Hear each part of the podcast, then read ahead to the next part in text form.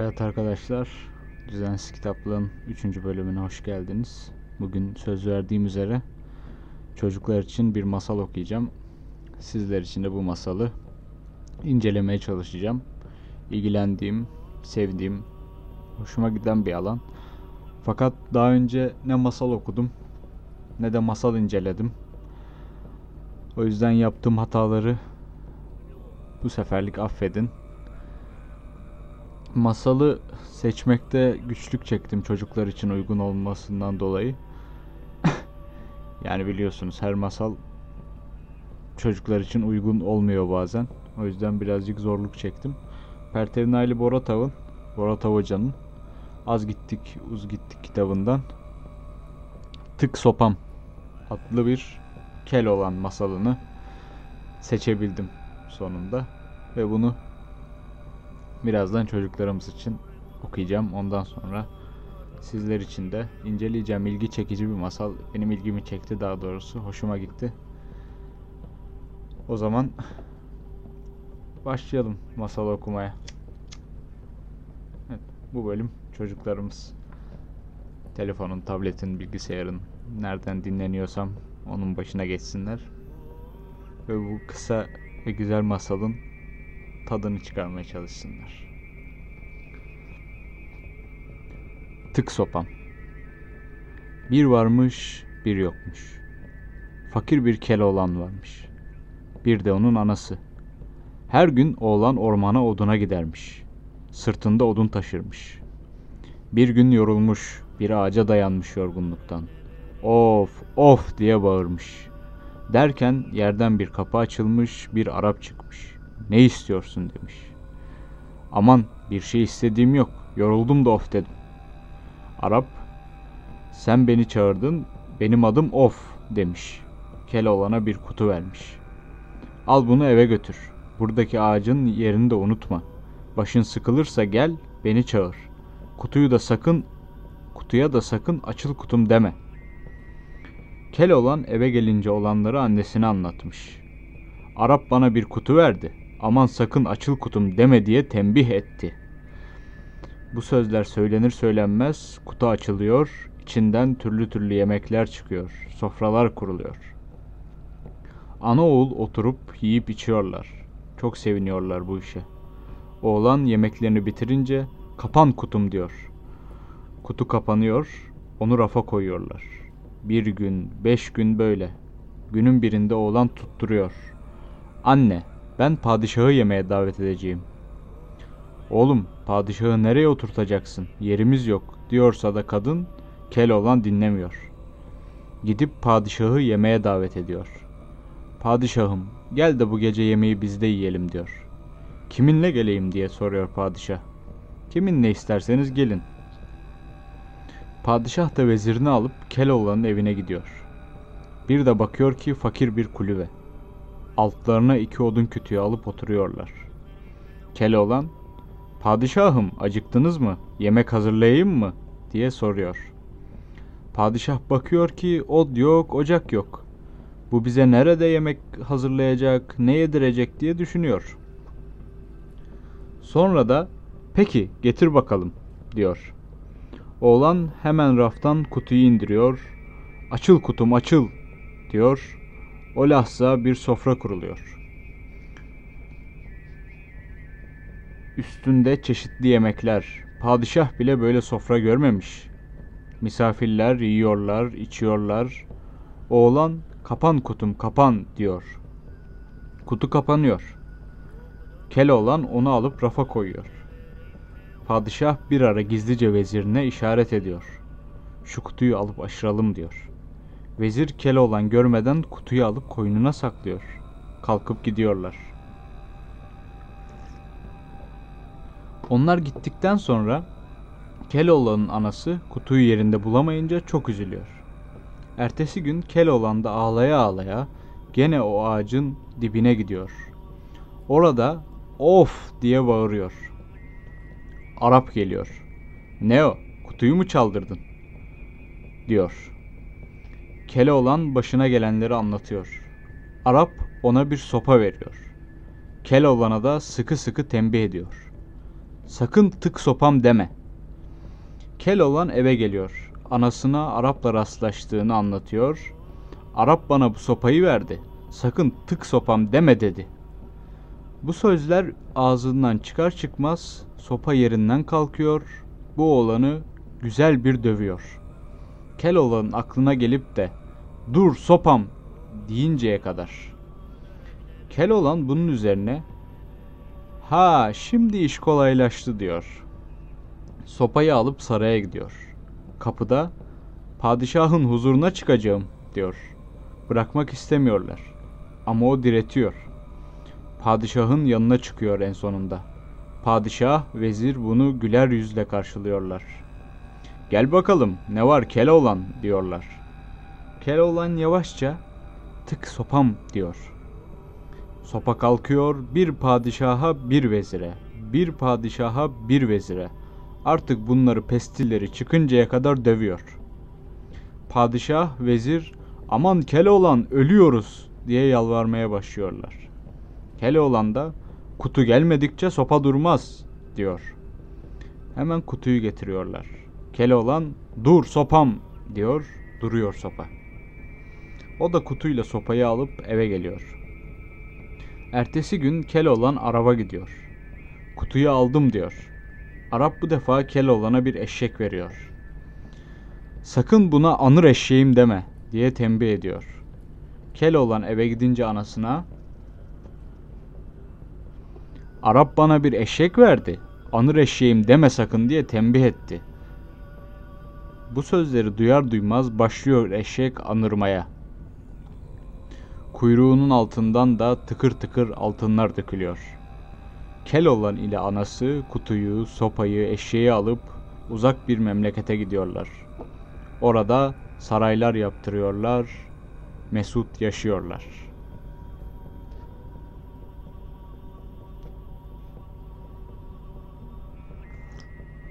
Evet arkadaşlar. Masalımız bu kadardı. Dediğim gibi yayına uygun ve kısa bir masal seçmeye çalıştım. Umarım çocukların da dinlerlerse eğer hoşuna gider bu masal. Şimdi bir su içmem gerekiyor. Çünkü uzun süre sesli şeyler okuyunca insanların ağızları kuruyor. Sizin de kuruyordur mutlaka.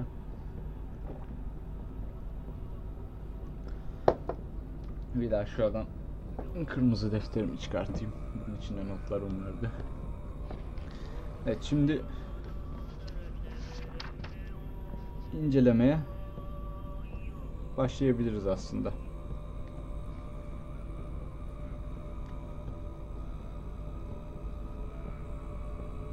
Evet masal gördüğünüz üzere bir varmış bir yokmuş fakir bir kel olan varmış diye başlıyor.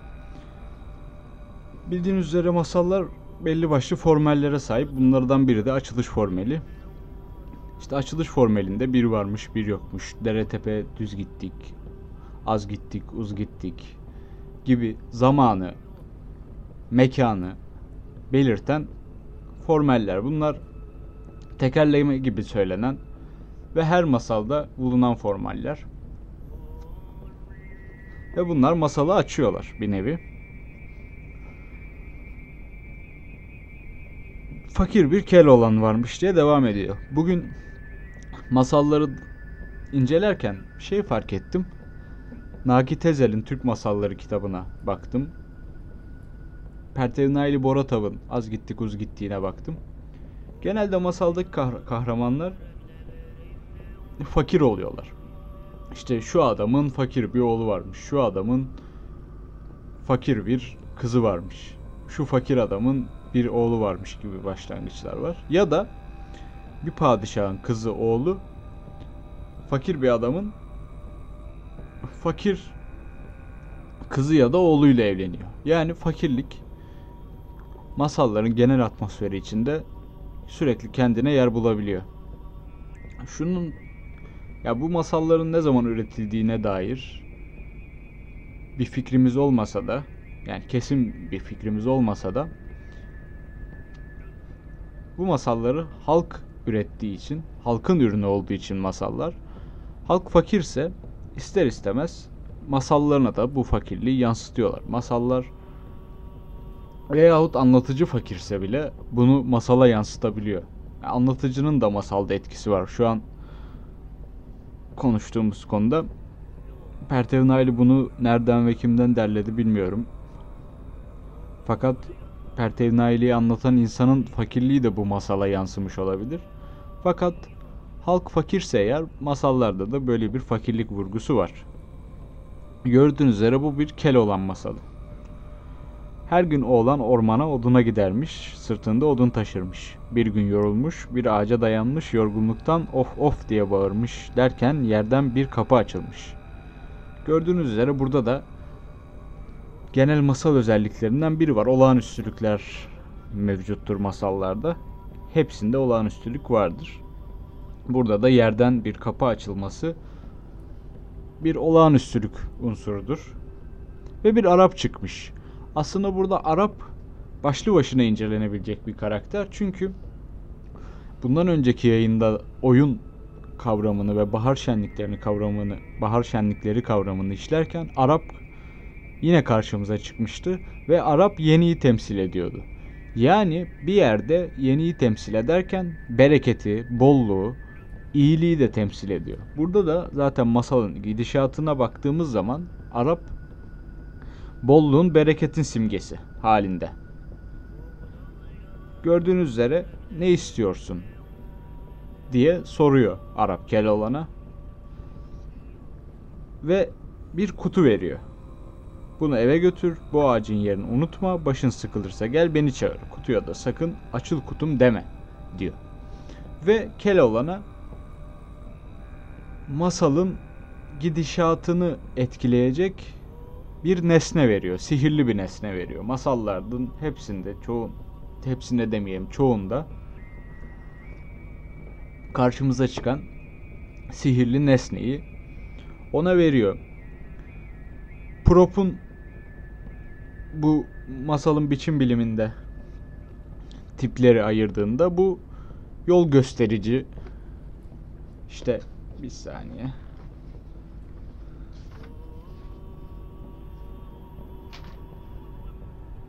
yani bağışçı diye adlandırdığı karaktere uygun düşüyor Arap. Çünkü ona bir şey bahşediyor ve bu şey Keloğlan'ı mutlu edecek bir şey muhtemelen. Şu an bilemiyoruz tabi ama ilerleyen yerlerinde masalın bunu öğreniyoruz. Ve annesine gidiyor, durumdan bahsediyor derken tekrar bir olağanüstülük unsuru Arap bana bir kutu verdi ama sakın açıl kutum deme diye tembih etti. Bu bu sözler söylenir söylenmez kutu açılır, içinden türlü yemekler çıkar, sofralar kurulur. Gördüğünüz gibi Arap'ın bahşettiği kutu bolluk ve bereket getirdi Keloğlan'ın fakir evine. Bu önemli. Devamında da padişahı yemeğe çağırıyor ve masalın ikinci aksiyonu gerçekleşiyor. Buraya kadar ki olan kısım masalın ilk aksiyonuydu. Bundan sonra masalın ikinci aksiyonuna geçmiş oluyoruz. Burada padişahı yemeğe çağırıyor Keloğlan ve kutunun maharetlerini padişah da ister istemez görmüş oluyor. Ve burada aslında ee, nasıl diyelim ona kral tabusunun yönetici tabusunun dışa yansımasını görmüş olabiliriz. Çünkü padişah bütün toplumlar için yönetici daha doğrusu kral bütün toplumlar için bir tabudur ve ondan uzak durulmaya ona yaklaşmamaya çalışılır toplumlar tarafından ve bu durum ister istemez hileci, hilebaz, kral ve vezir. Çünkü tabu inancında e, kral tabusu inancında en üstte kral, ondan sonra bürokrat, vezir, ondan sonra bürokratlar, ondan sonra da halk gelir. Bu tabu inancına binaen vezir ve kralın bu şekilde düzenbazlık yaptığı durumlar masallara da yansır. Yani halk ürünü olan masallara da yansır. Burada gördüğümüz üzere kel olan açıl kutum açıl deyip sofraları kurup çeşitli çeşitli yemekleri padişahın önüne serince padişah vezirine gizlice işaret eder ve ondan kutuyu çalmasını ister. Gördüğünüz gibi bir düzenbazlık görüyoruz burada. Vezir de Keloğlan'dan gizlice kutuyu alır ve giderler. Bundan sonra masalın üçüncü aksiyonu gelir ve ara Keloğlan ağacın yanına gider. Burada ağaç daha önemli. Çünkü Arap'la buluşma noktaları ağacın zaten anlamları belli. Yani onun da doğurganlık, bereket, doğa, tabiatla ilgili anlamları var. Yani Arap'ın ağacın dibinde gelmesi bir nevi bütünlük sağlıyor masal içinde. Ve Arap gelir. Kutuyu çaldırdığını, Keloğlan'ı kutuyu çaldırdığını önceden biliyor sanırım ve kutuyu çaldırdın mı diye sorar. Keloğlan da ona olayları anlatır. Arap da yeniden bağışçı göreviyle ve Arap her zaman bağışçıdır bu masal içinde. Bağışçı göreviyle Keloğlan'a sopayı verir. Bir sopa verir. Ve sakın buna tık sopam deme diye tembihleyip tekrar Keloğlan'ı evine gönderir. Gördüğünüz gibi masallarda tekrara dayalı olaylar vardır. Yani bu şekilde zincirlemeli ve tekrara dayalı olaylar çok sık karşımıza çıkar. Keloğlan ilk önce Arap'tan kutu aldı. Tekrar aynı yere geri döndü. Tekrar başka bir nesne aldı. Sopa. Bu da sihirli bir nesne. Ve şimdi tekrar olaylar gelişir. Burada padişahın yanına gider ve padişahla vezirin yanında düzenbazlıklarına cevap olsun diye sopayla padişahı ve vezirini sopaya dövdürür sihirli bir nesne olduğu için. Tık so yanlarına gidip tık sopam diyerek sopaya dövdürür. Burada da kral tabusu yine gözümüzün önünde.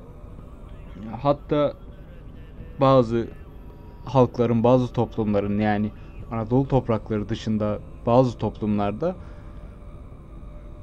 kralın sırtına sopa vurulduğu kötülükleri kovmak için kralın sırtına sopa vurulduğu ve kralın kralı öldürme sahte öldürme numarasıyla işte yeni kralın yani kralın yeni ruhunun işte yaşadığı falan gibisinden inanışlar var başka toplumlarda. Burada da ona yakın bir inanışın arta kalan yani o inanıştan süzülen şeyleri görüyoruz herhalde. Ama buradaki kral tabulaşmış. Daha doğru, daha sonra tabulu kötücül bir anda geriye ilerlemiş ve düzenbaz bir şekilde karşımıza çıkmış. Burada padişah ve vezir sopayı yedikten sonra Keloğlan kutuyu geri alıyor. Burada Arap'ın işte dediğimiz gibi bağışçı ve yol gösterici yönünü görüyoruz. Bu masallarda karşımıza Arap olarak çıkar, Hızır olarak çıkar, aksakallı olarak çıkar, güvercin olarak çıkar. Yani Birçok formda bu karşımıza yol gösterici, bağışçı, gönderen, görevlendiren olarak çıkar. Keloğlan kutuyu aldıktan sonra ertesi gün Keloğlan tekrar araba gidip kutuyu aldığını söylüyor ve Arap bu sefer Keloğlan'a bir eşek veriyor. Sakın bunu anır eşeğim deme diye tembih ediyor.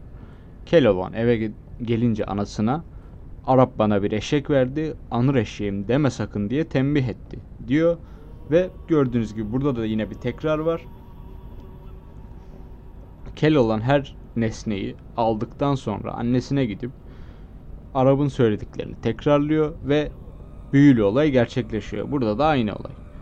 Eşek bu sözleri duyunca anırmaya başlıyor ve anırdıkça kuyruğunun altından da tıkır tıkır altınlar dökülüyor. Ve Keloğlan ile anası kutuyu, sopayı, eşeği alıp uzak bir memlekete gidiyorlar. Orada saraylar yaptırıyorlar ve mesut yaşıyorlar.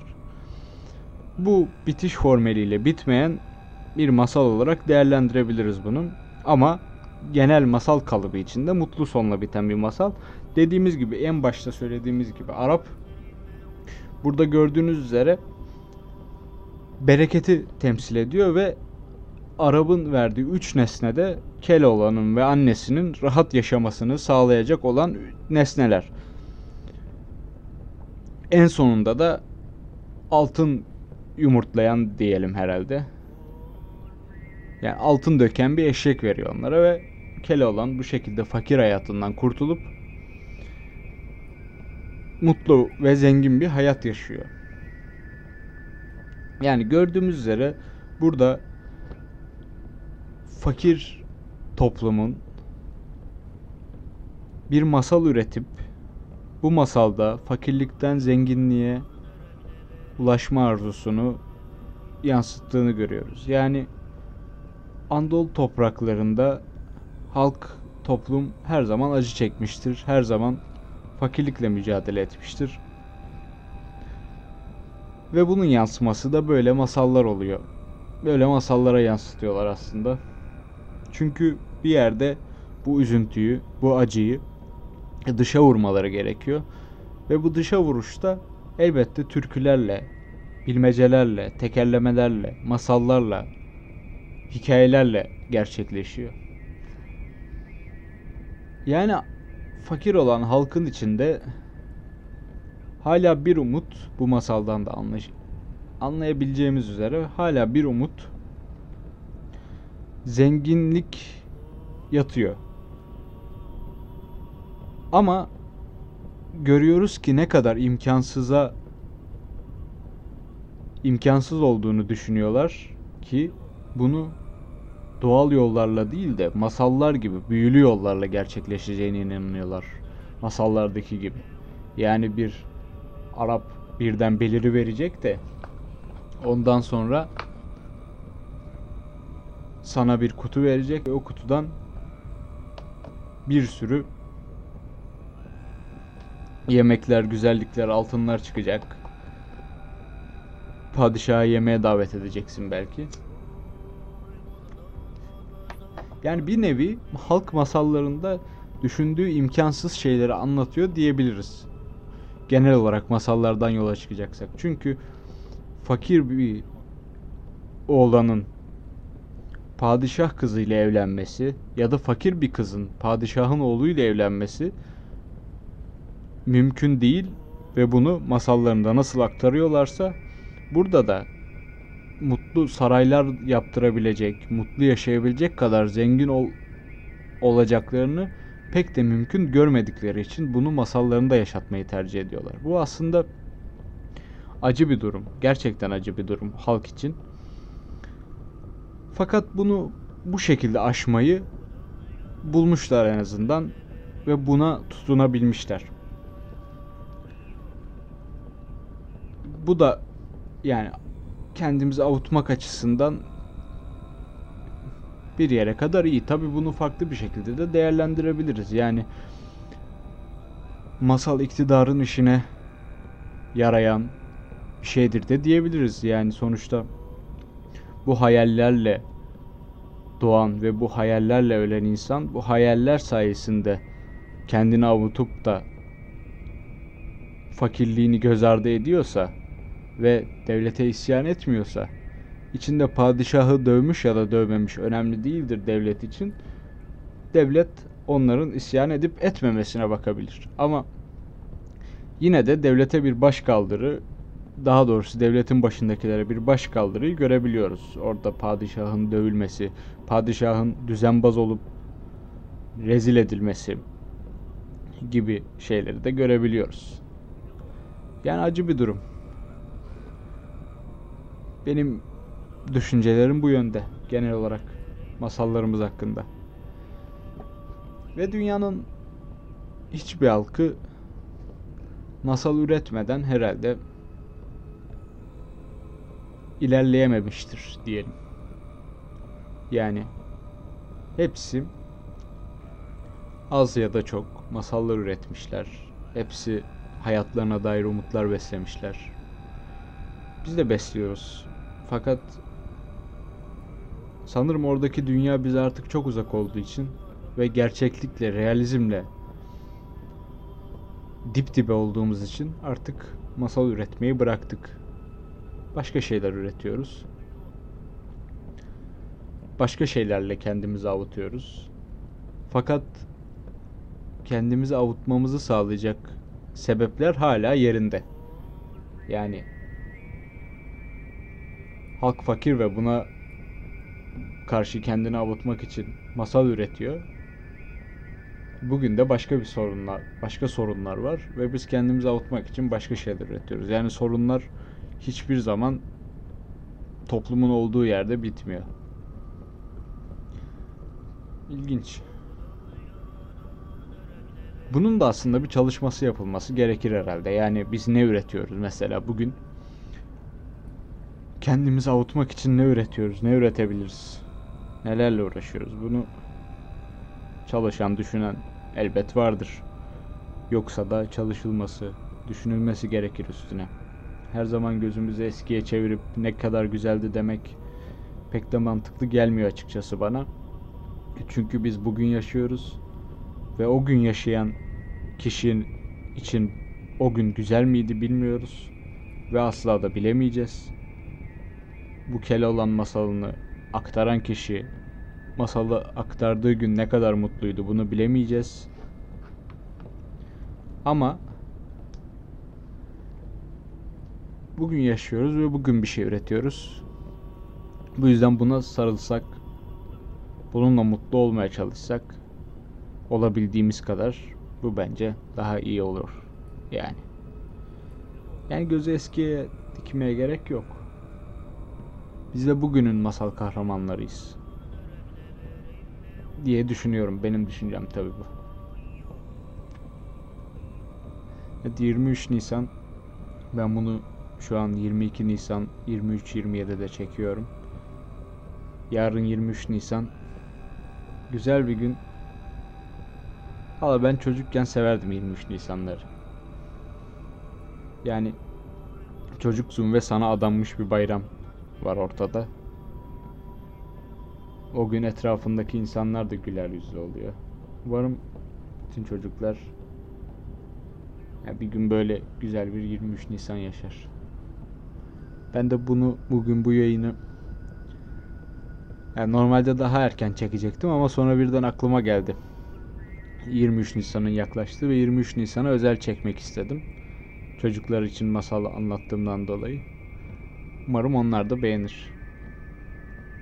Bu sefer bu bölümlük bu kadar diyelim. Hepiniz kendinize dikkat edin. Evde kalın, sağlıklı kalın. Bir dahaki yayın da aynı stand hani bu şekilde gitmek istiyorum. Masal okuyup bu masalı incelemek istiyorum. Birkaç yayın belki bunu sürdürürüm hoşunuza giderse. Hoşunuza gidip gitmediğinde bana belirtebilirsiniz her yerden. Sizin fikirlerinize de saygı duyuyorum ve ona göre şekillendirebilirim kendimi. Dediğim gibi evde kalın, sağlıklı kalın. Hoşça kalın.